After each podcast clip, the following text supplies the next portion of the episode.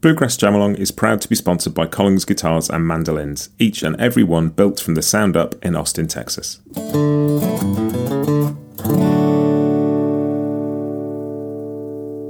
This episode is also brought to you by Peghead Nation, the home of roots music instruction. If you want to improve your playing, join me and thousands of other pickers getting better every day at pegheadnation.com.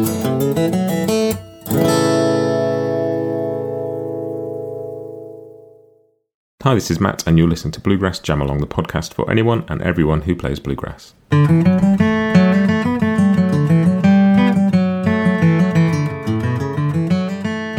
Okay, everybody, this week's tune is Billy in the Low Ground at 85 BPM in the key of C. Uh, this is the Uplay rhythm track, so I'm going to play the tune and you're going to play backup. Um, you'll find chord sheets at blue, uh, www.bluegrassjamalong.com.